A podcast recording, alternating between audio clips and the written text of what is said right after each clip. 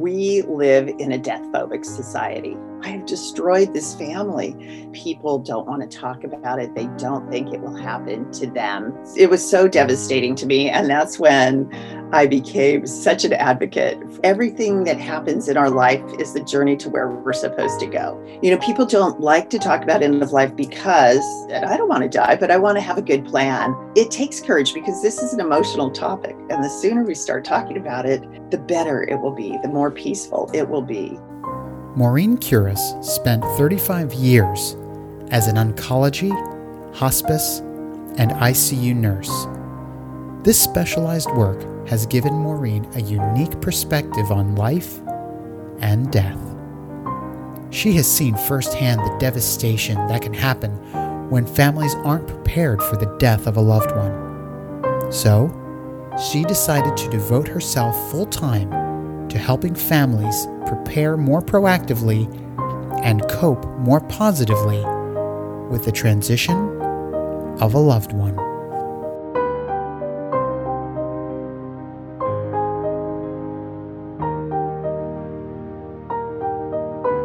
Hello, and welcome to the LifeWorks podcast.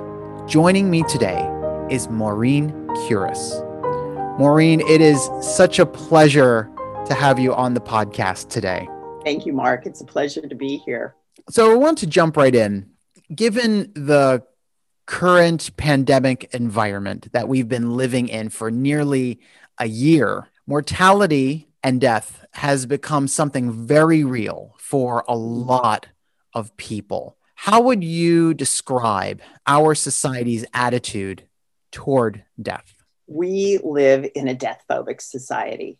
Even with all the death and devastation that we've experienced in these last ten, eleven months, we still live in a death-phobic society. People don't want to talk about it. They don't think it will happen to them. They just don't want to think about it happening to them. When it happens, when death strikes suddenly, people don't know how to cope because they've never talked about it, or rarely talked about it, or talked about it in general terms. What do you think is the hardest aspect of death that people have to deal with? I think the um, fear of the unknown. They fear what death will be like. They fear not having their family member with them anymore, or their loved one, the person that matters most to them.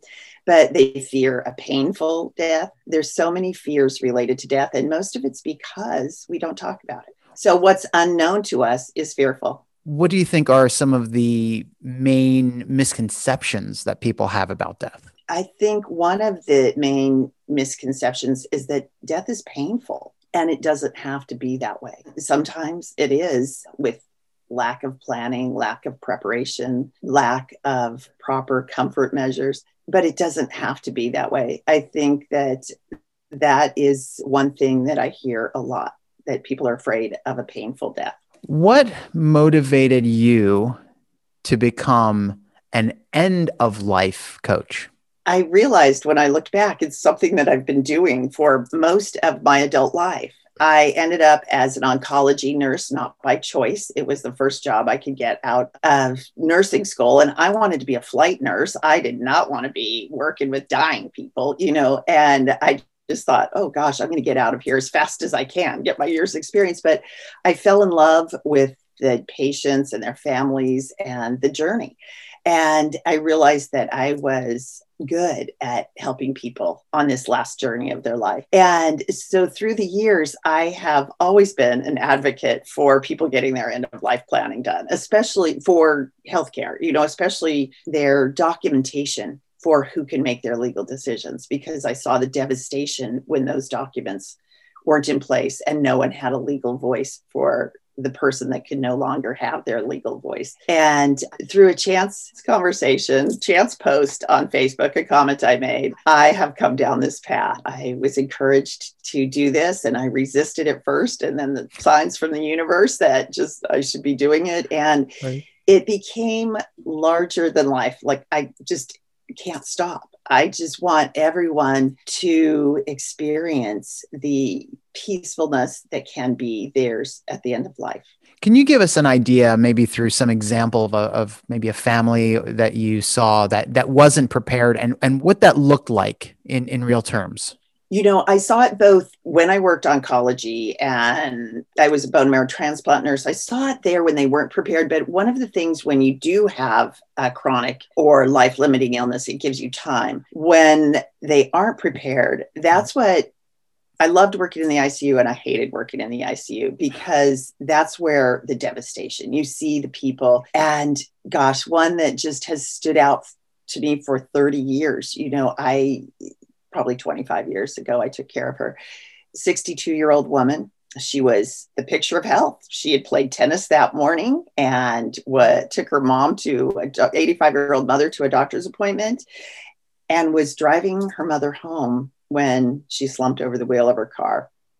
And they crashed into the bushes. This was in the early nineteen nineties. And, you know, before cell phones were in everyone's hand. And her mother pulled her from the car and started C P R as she had seen it on T V. Until a passerby came and helped her, and help came. Well, she ended up in the I C U, and I was the nurse that admitted her. And she was on a ventilator, heavily sedated. She had four children, no husband. She had four children, and her kids and her mother were there daily. But after like three days, she wasn't waking up. And the doctors had to tell them that she was brain dead. She had no brain activity. Mm-hmm. And it was devastating. That's when the fighting in her family started. Two of her children wanted to take her off life support. Two of them accused the others of trying to kill her. It was just like a war zone in there. And when you don't have a healthcare agent, someone, a power of attorney document signed and sealed and delivered, that someone can actually speak on your behalf if you're unable to do so, it falls to your next of kin. Well, the next of kin, if they're siblings, they all have to agree. They all have to be in agreement for decisions to move forward. So this woman was kept on life support for six and a half weeks before she just, she went into full cardiac arrest. I happened to be there that day, and they tried to save her for over an hour. Through that whole thing, these kids fought, and I would have to chase them out of the room. I was her primary nurse, so that meant whenever I worked, I worked with her, and it was so depressing. Her mother would sit in the room every day with her, just crying, like, I have destroyed this family. And I said, you did what anyone would do. She was sixty-two and healthy and active. You did the right thing. But that family, I am sure today, is still as fractured as they were at that time, twenty-five years ago. It's, it was so devastating to me. And that's when I became such an advocate for healthcare agents, getting your power of attorney documents in place so that you have someone that knows your wishes and can speak on your behalf. So you don't end up on a ventilator, brain dead, being kept alive. So as a coach, what's the problem that you're trying to solve for people? I'm trying to solve their fear of talking about end of life. You know, people don't like to talk about end of life because it's so foreign in our culture. You know, people used to die at home, and it was a community event. They would die, the neighbors, the women would come in, they would bring casseroles, they would help the family. And when the person died, they were laid out in the parlor or living area, and people would come and pay their respects. So it wasn't a foreign thing. Families were together during the dying process, and it was just a natural part of life. Yeah. And that all changed, I think, with the Civil War. There were so many bodies they c- couldn't keep up. And that's when the undertaker came to be. But especially with modern medicine, when modern medicine really came to be, that's when we changed from being a society that embraced death together to one that tried to put off death forever. You know, we have so many things that can save us that we don't want to die. I don't want to die. I mean, let's right. face it. I don't want to die, but I want to have a good plan when my time comes. I'm hoping I live to be a ripe old age, slide into the grave, you know, but um, that's not always the case. So what are some prompts that can help us open the subject of an end-of-life plan, either with ourselves or with a loved one? Right now, we are in a ripe time to start these conversations. With COVID going on, we don't know what's going to happen tomorrow. I'm going to give you an example because I've had to have this conversation with my mother. She does not like to talk about death. My dad died twelve years ago. She didn't want to talk about it then. She didn't want to prepare for it. She has all of her documents in order. But now's a great time. With COVID has probably touched all of our lives now. Earlier on, people were telling me, well, I don't even know anyone that's had it. It's hard now to know, not know someone that's had COVID. So just saying, gosh, Susie's mom was diagnosed with COVID and died. And I want to start, you know, I'm concerned if this happens to you, what would you want? Or, you know, if any movie star dies, that's a good good conversation starter. Or if someone close to the family dies, that's always a good, you know, Uncle John died. You know, I want to know what your feelings are about this, mom and dad. What would you want if you ended up with cancer like Uncle John? And would what, how would you want to go through that journey? So there's easy prompts. It's just having the courage to say them. And it, it takes courage because this is an emotional topic. People yeah. get very emotional. For people who are dying, what is their typical attitude toward death? Are they scared, hopeful, regretful? What, how are they feeling? Most people that are near death, they know they're dying and they want to talk about it. I think that most often people are regretful, regretful for the things they didn't do in life. And, you know, I think that's why the life review process is so powerful, because there's something called a life review where you just asking questions and having them tell stories about their life. And it is so powerful because it shows that their life had meaning. And I think that's what people want to know at the end of their life, that their life had meaning and that they made a difference in some way. But I remember with patients talking about their regrets, but my dad, when he was dying, I lived in Seattle, my f- family's in California, and my dad was a stoic Vermonter. He, he, we talked every day, we'd check in, how's the weather, how are the kids, what's the price of gas, okay, I'll talk, call you tomorrow, you know, and, uh, but I had written him a letter about, because my dad was not a touchy-feely person, but I had written him a letter about what he meant to me and memories from my childhood and how I felt about him and the impact he'd had on my life. Well, he called me. I was actually driving over to my cousin's to leave, because I have a cousin that lives in Seattle, to leave our little kittens with her because we were going down to visit my parents. My dad was really going downhill, but he called me and I thought it would be the normal three questions and then on to the next day. But he started talking about his life and talking about the regrets. He wished he had been more adventurous. He wished he had been all these things, and he wished he had taken more chances. And my dad was adventurous. He got in a car and drove across from Vermont to California and settled in California. I said, Dad, that was hugely adventurous. So, you know, we talked for over an hour that day just about life experiences with him and, and with us as a family. And I think it gave him peace of mind. And the fact that you had the wherewithal to stop what you were doing, right? And take that call. And, you know, because it could have been a routine call, right? Mm-hmm. But the, but the fact that you were attuned to what he was doing, because, you know, for someone of, of that generation, and my father was the same, you know, kind of the silent generation, you know, when they open up like that, it's a time to just park it, right? Right, right. Oh, like just the, listen and, and engage. Yeah, no, I am so grateful that I had that conversation because my siblings did not. They could never ask him those questions. And when he started opening up, I just kept asking questions. And, but they didn't know how, because we were not a family that talked about death. We didn't talk about end of life. As I said, my mom still is like pulling teeth to get her to talk about this subject, but it was something I will cherish the rest of my life. But I was also a hospice volunteer in my life, hospice nurse and hospice volunteer. And I remember another gentleman, it took me going every week for a month for him to finally start opening up a little. And then he started sharing with me stories about World War Two. And he had been a soldier in World War Two. And this man had become the C E O of a pretty big company here in the Pacific Northwest. And he shared his fear that he would not enter the heavenly realm because of the things that he had to do during World War Two, mm-hmm. and that he had to kill people. I thought this man had carried that burden. He had never shared it. And I kept encouraging him to tell his wife and children these stories. And it took him another three or four weeks to be able to open up to his wife and family. His wife said, he's never talked about this in our fifty plus years of marriage.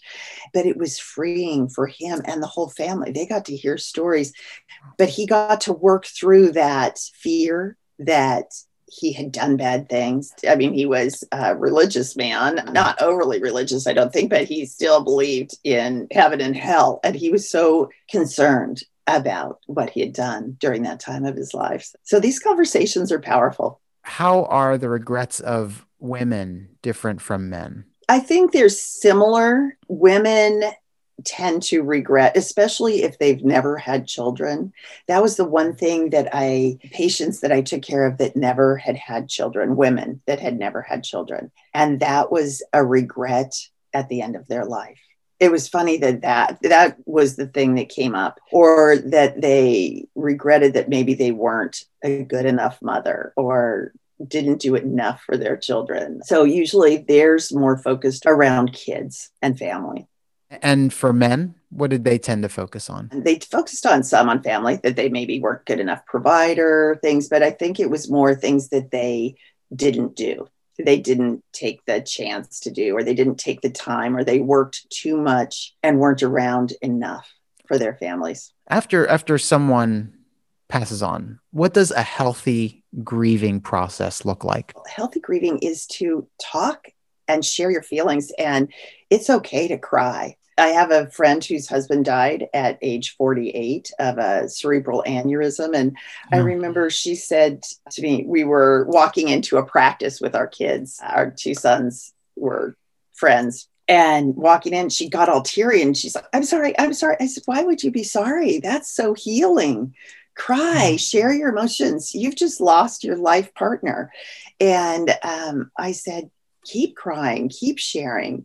We want to hear about your stories. I think by sharing stories and sharing life experiences that you had with that person, it helps you to grieve in a healing way. And I think that's why people that prepare and have these conversations well before and have had the interaction with the family, they can grieve more fully in a healing manner. My mom could not share her grief with us, with her children, because she didn't want to be a burden. And she's more from that, you keep your feelings inside generation. Right. And I used to say, Mom, gosh, when I feel sad, I pick up the phone and call one of my siblings and we laugh and we cry. And then we hang up and we're feeling better, because no one loved Dad like we, the five of us. I have four, three siblings, there's four of us. But I said, you loved him in a different way. So share that with us so we can be part of this journey with you. But she really struggled with that part of it. But I think that by sharing your grief with others, it is a healing, therapeutic time. How do you think people need to see death?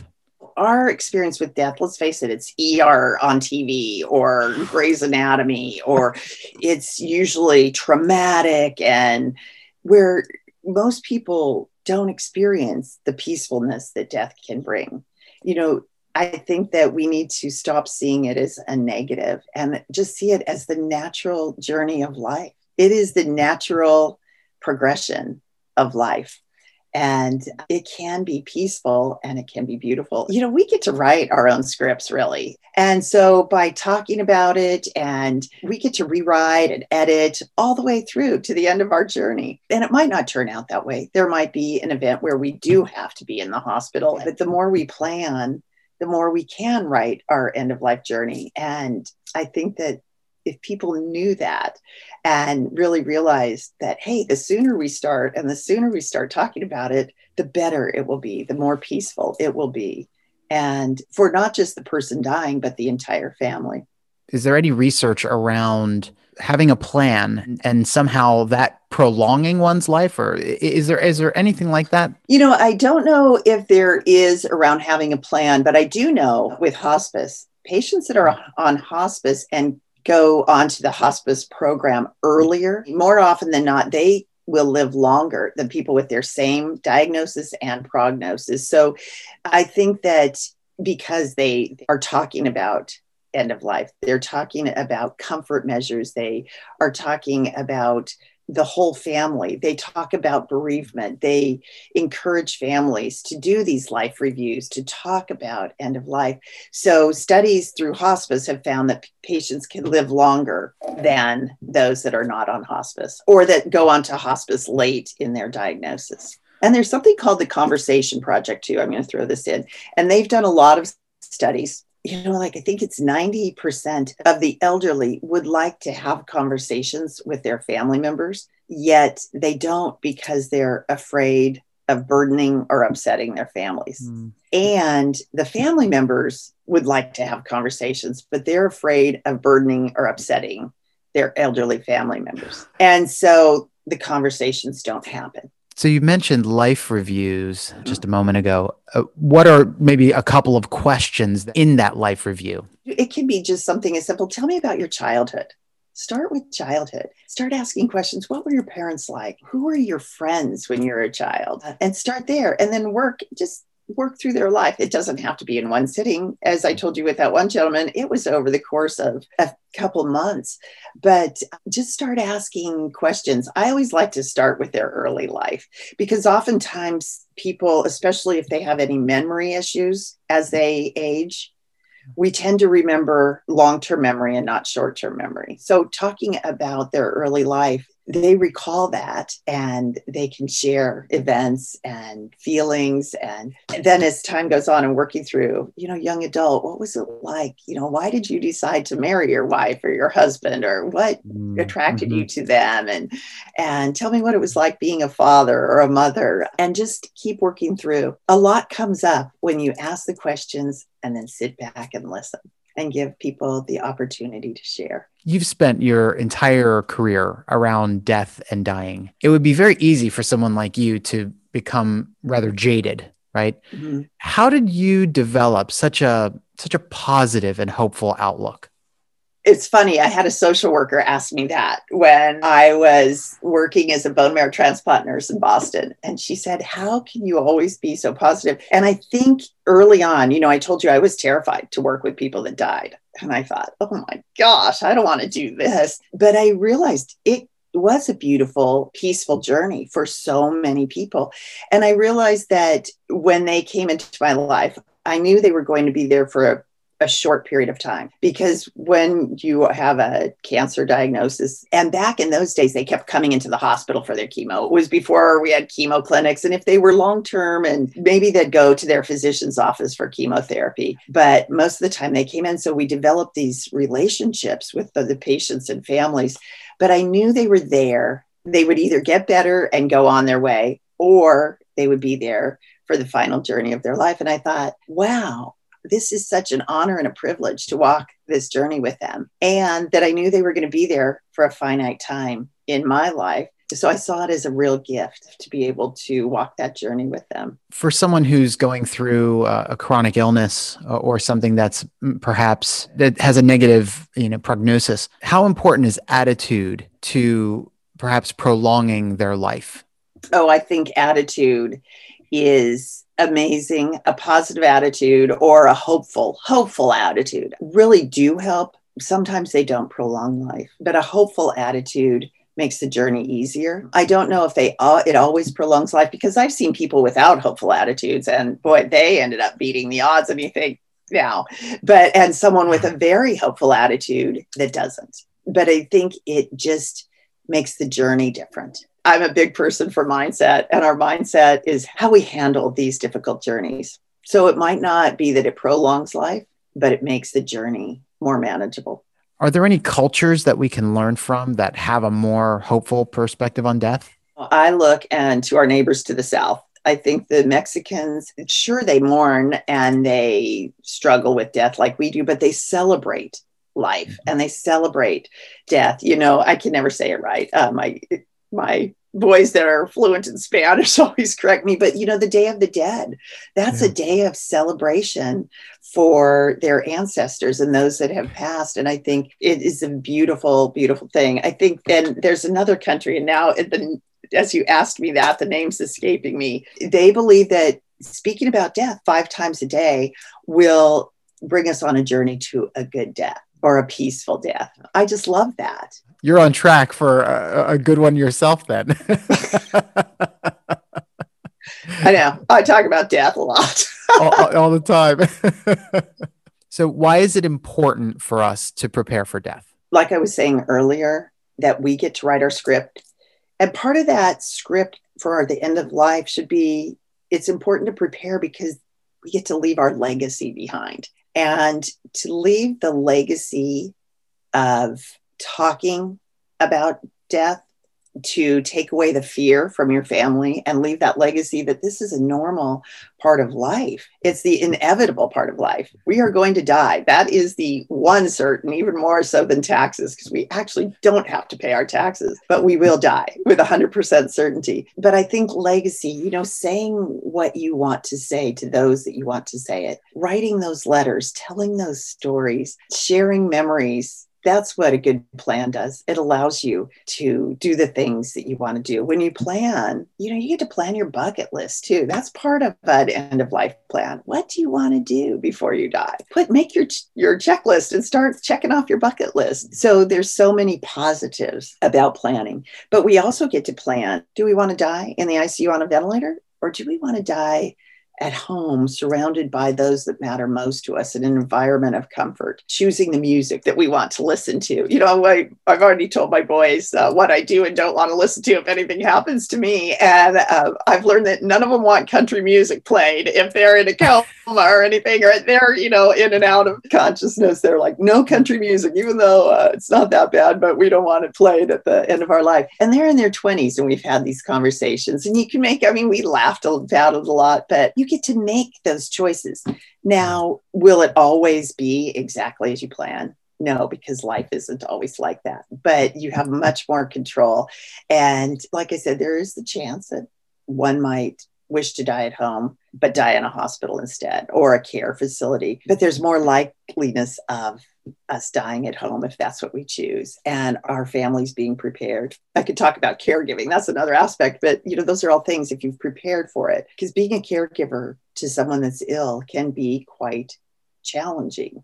But with a good plan, good financial plan, having prepared for it, it makes it a lot easier when those times come. What are some of the biggest mistakes that families make when faced with a medical crisis like COVID, for example, or even an unexpected death?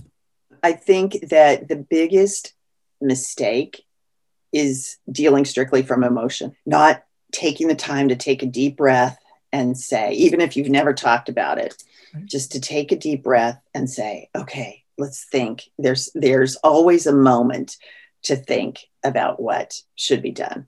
And it's hard to take the emotion out of it. And it's easier when you've talked about it. But I think dealing strictly from emotion. May I give you an example of a recent event? Please. My mom's good friend, who I've known, I've grown up with, I'd grown up with his family, and she was in her eighties.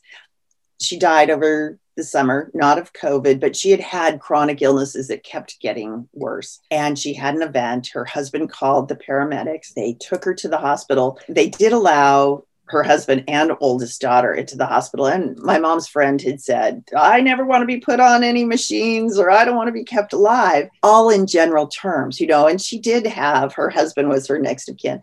Well, the doctors told them, she won't make it through the night if we don't put her on life support. Well, she had always said she didn't want to ever be on machines, and she was eighty-two and had lived a great life. But her husband's like, no, she didn't want that. And her daughter's like, yes, yes, we have to do it. We have to do it. I mean, her, her daughter came from pure emotion, and they put her on a ventilator. And one thing led to another, not just being on the ventilator, but over the next couple of days, her kidneys started failing. So then they were talking about having to put her on dialysis. Her heart, which she had a lot of heart issues, was failing. Uh, she had, you know, they were just chasing yeah. every problem and yeah. kept compounding. And finally, her husband, who would sit in the parking lot every day so he could go in for his short little visit with her, he finally told his family, no, enough, we can't do this anymore. So after being on a ventilator and going down this vicious cycle of system failure, they took her off the ventilator and wanted to get her home. She died within an hour of getting off the ventilator at the hospital. Wow. And I, you know, my, I was sad because it could have been different. Instead of being virtually alone in a hospital during the era of COVID, she could have been in her comfortable surroundings at home with her family there, loving on her, with her dog on her bed. It could have been so different, and it wasn't, but it was it was an example of emotions taking over. Instead of saying, okay, we do have a few minutes, we do have time to make a rational decision. And it's hard to make those rational decisions in those moments. With COVID being so pervasive right now, a lot of people are going through the illness alone, or they're even dying alone. What kind of advice would you give to their families, or what kind of wor- words of comfort, or what would you say to to families that are going through that, or even individuals that that that are going through that? You know, I think that's been one of the hardest things that I've had to deal with emotionally myself. Yeah. Is just watching and hearing about people dying alone in the hospital. And I think that as awful as it is, I think that the comfort is from those healthcare workers that are taking care of them.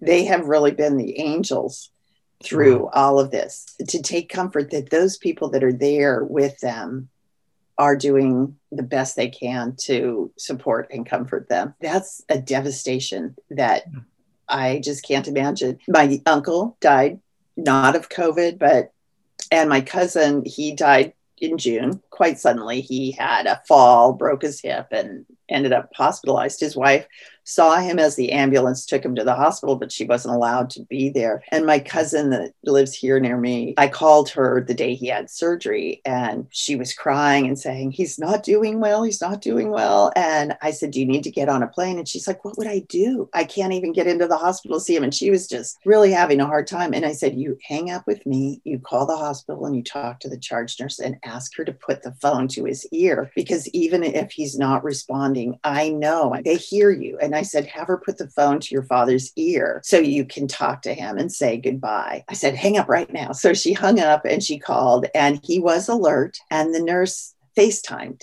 and she got to see him and talk to him. Wow. And she called her stepmother and um, said, you call this nurse, she will get you on, and call her right now. So they were able to at least have that FaceTime. That's what those nurses are doing. That's what those E R doctors are doing. That's what the house cleaning staff is doing. Mm-hmm. I heard a man speak who was not expected to live. He was on a ventilator, but every day the house cleaner came in and she would talk to him and tell him not to give up, and that words of encouragement. And he said that's what got him through. And he actually survived, but all he could remember, he he said he just, in his sedated state, he waited for her to come every day to give him those words of encouragement. And that's what he hung on to, to survive this. So I think that that's the only comfort I can give people if they can't be with their loved ones, is that those people there are angels taking care of them. We were talking about this earlier, that one of one of the things I think that gets overlooked in all of this, in the negative press of the cases and the deaths and everything like that, is that this time has brought out a lot of goodness in people. Oh. And and what you just described, I think, is an, is a superb example of that. Perfect strangers, you know, the person who cleans the room, the nurses, you know, the doctors, those who are there are giving comfort, are acting as surrogate family, you know, for people who are there suffering. Yes. So I heard beautiful. Of an E R doctor that before he put, had to put anyone on a ventilator, called, it's called intubating them, putting the breathing tube down, he would make them call their families in case that was the last time they ever got to speak to them. I mean, that's wow. going above and beyond, because when you're in that moment of needing to make this uh, decision and put that breathing tube in, to take the moment to have them call and say goodbye, if you will. I mean, I just... I get teary every time I think of that. It's amazing. It really, it really does restore your faith in humanity. Mm-hmm. So because death is unpredictable, at what age do you think it's appropriate to start thinking about end-of-life planning? Well, I think that when your children turn eighteen, they should start thinking about it. But I think that it's never too early, because once once our kids are eighteen, we are no longer, I mean, we might even have a hard time getting medical information about them because of HIPAA laws. They are now an adult. So I think having these conversations to say, you know, you are now an adult and your mom and I are both next of kin. So we need to make decisions, especially as they head off to college, things like that. If anything were to happen to you, we need someone that can legally speak for you, because it might not be that your mother or I could, or that we might have differing opin- of opinions. That's what I told my boys. You know, I think your father and I would be on the same page, but at a time of trauma. And usually if it's a young person, it would be a traumatic incident that would cause them to not be able to speak on their own behalf. But I said that I want you to have one of us that can speak, legally speak for you. So I think that it's important to start talking to them at a younger age, young adults, and then for us to start planning all along, because people don't realize that it costs money to die. Right. It costs a lot of money to die, actually. Um, so the sooner you can start getting these plans in place, you know, plan for insurance to cover, you know, burial expenses if you were to die young.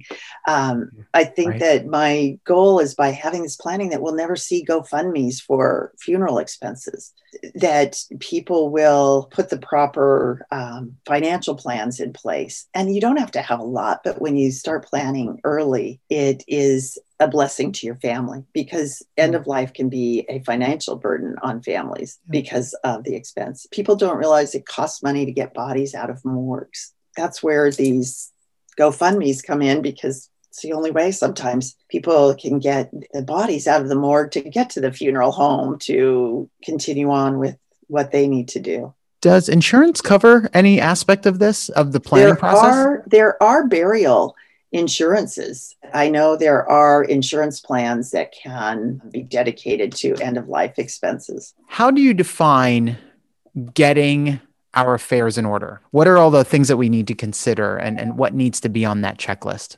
Having your, your estate plans in order, having insurance policies to cover those final expenses, having things in order for your family, meaning, do they know how to pay your bills? Do you have your financial power of attorney document signed? Do you have your medical power of attorney document signed? Do you have young kids? Do you have guardianship for your children? That's getting your affairs in order, because we don't expect to die when our children are young, but right. it could happen. Then, besides the financial, having it all listed out. I have a friend that runs, uh, she and her husband started a company, Life Goes On Roadmap. It tells you how to contact people, where all your financial documents are stored, the phone numbers of everyone, how to shut off the water and gas for your home if anything happens. It's like every nitty gritty of life that you would need to know about. So I had done that, her program, and I took it. We had a family meeting. I made my boys when they were home from college, and my husband, I'm like, okay, this is where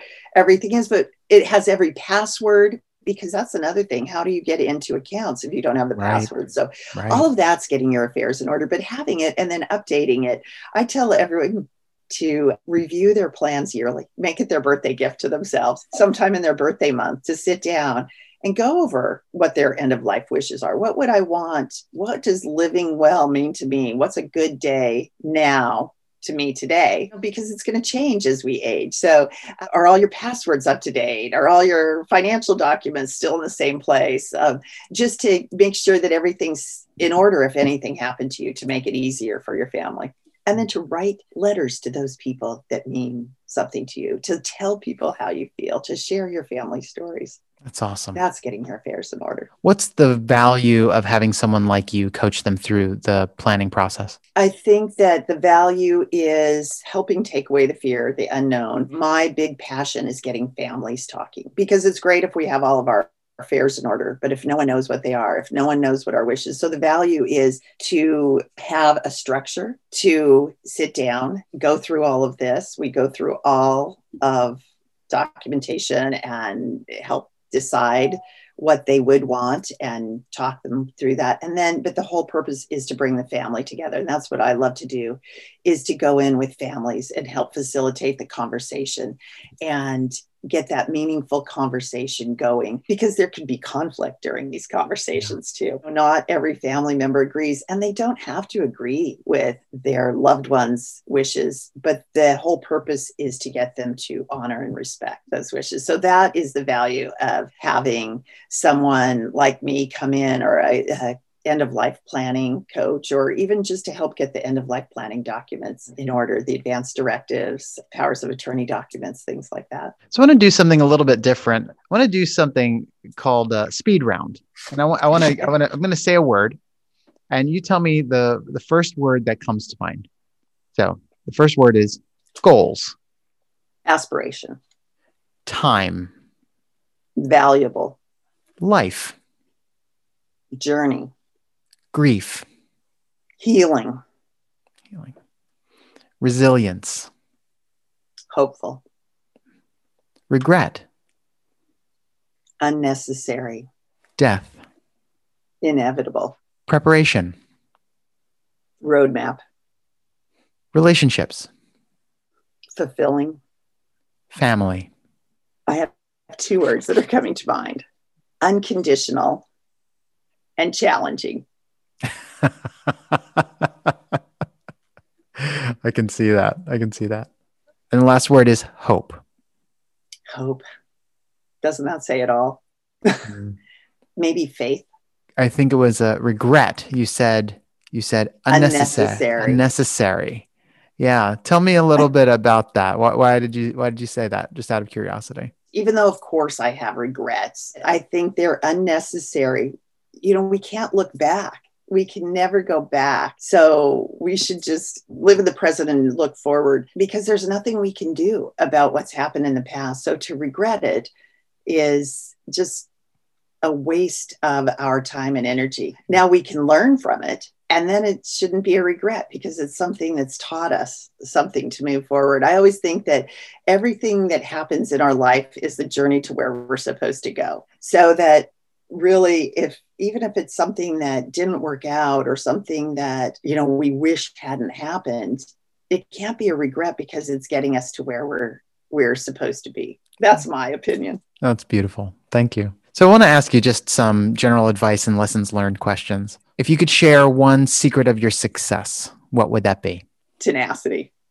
Resiliency. I think that was, was that one of the words you asked, but um, I think that just not giving up. Well, especially now that I've entered this phase, who wants to talk about death? So being tenacious right. about it. So I think tenacity, and just not looking, as I said about regrets, not looking at mistakes as failures, but as stepping stones to learning. What's the greatest lesson you've learned either in life or in business? To be curious, to ask questions. And then the most important is to listen to the answers and what people are saying. People will tell you the answers. We just have to listen for them sometimes. But I think curiosity is a lesson I've learned. Be curious and open-minded. That's a great lesson. If you could offer one piece of advice to the world, what would it be? Be hopeful. We live, despite what's going on now, in such an amazing world. Just have faith and believe in, in each other, despite our differences. What do you want most for your life? What I want most for my life is to just share in the joy and sorrows of others, and to raise good kids, which my kids, my sons are all in their early twenties, and, you know, to raise good, moral, decent human beings to carry on and to, to share life experiences with others. I think you're well on your way. So at this point, I just want to open it up for you. Are there any final thoughts that you want to share with us? Is there anything I haven't asked you that, no, that you asked feel like? Me a lot. I think um, one of the final thoughts is, if I could just encourage anyone listening to go out, get that power of attorney document. At the very least, figure out who you would want to make your healthcare decisions for you. I think that's the first and most important step. If anything should happen to you and you were would be unable to speak for yourself, have that person that you trust to make the right decision. Even if it's something you haven't talked about, you know they'll make the right decision for you because you trust them. And get that documentation done, because we don't know that tomorrow or later today, we're not going to step out and have that traumatic accident where we won't be able to speak for ourselves. It's been my plea for thirty years, please get those documents done. And it starts with writing your name on it. And there's many ways to get those.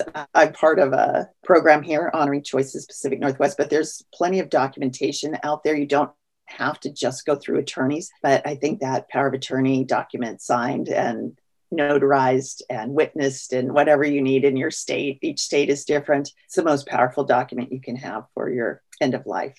Maureen, this has been a, a marvelous conversation. You are a person who's full of joy, who's full of hope, and who's been able to transform something that is such a negative aspect of life, or at least that's the way our society sees it, and turn it into something that's hopeful and and something that we can even in some ways look forward to uh, with courage and with grace. Thank you so much for spending time with me today. Where can people find you online and connect with you and connect with your resources? Well, probably the easiest to remember is I have a free offering, seven prompts to, speaking of dying, scare you to death, and seven prompts to get the conversation started, anywhere from your parents to siblings to your doctor, how to talk to your doctor. And uh, they can go to start the talk now dot com and download that. And also there's a little button there to uh, have a chat. So I'd love for anyone that wants to schedule a free conversation to just hit that let's chat button and schedule a time. And I also, they can go to my website to get other information, which is radiant mourning dot com. And mourning has a U in it, as the grief mourning. So Maureen, thank you so much. This, it's been such a pleasure to talk with you today. Oh, Mark, thank you for having me.